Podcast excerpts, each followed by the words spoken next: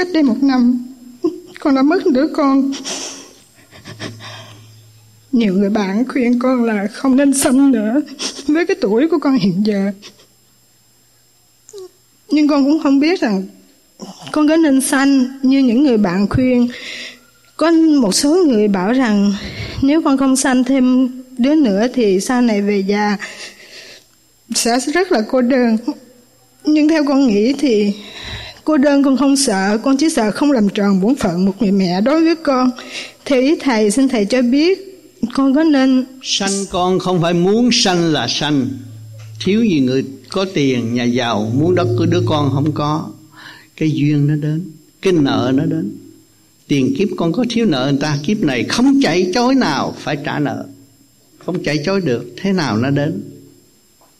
Chứ còn muốn cố có một đứa con để tôi hưởng về già, hỏi chứ cái cảnh này là cảnh tạm, làm sao tính chuyện già được? Nhiều người hiểu lầm, tưởng là cảnh này là cảnh vĩnh cửu, không phải vĩnh cửu đâu. Vạn sự trên đời là không, xác chúng ta rốt cuộc rồi cũng phải quy không.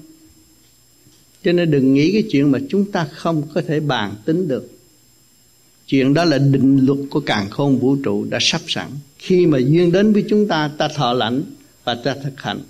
Thực hành tình mẹ phải có một cái tình từ mẫu đối với con.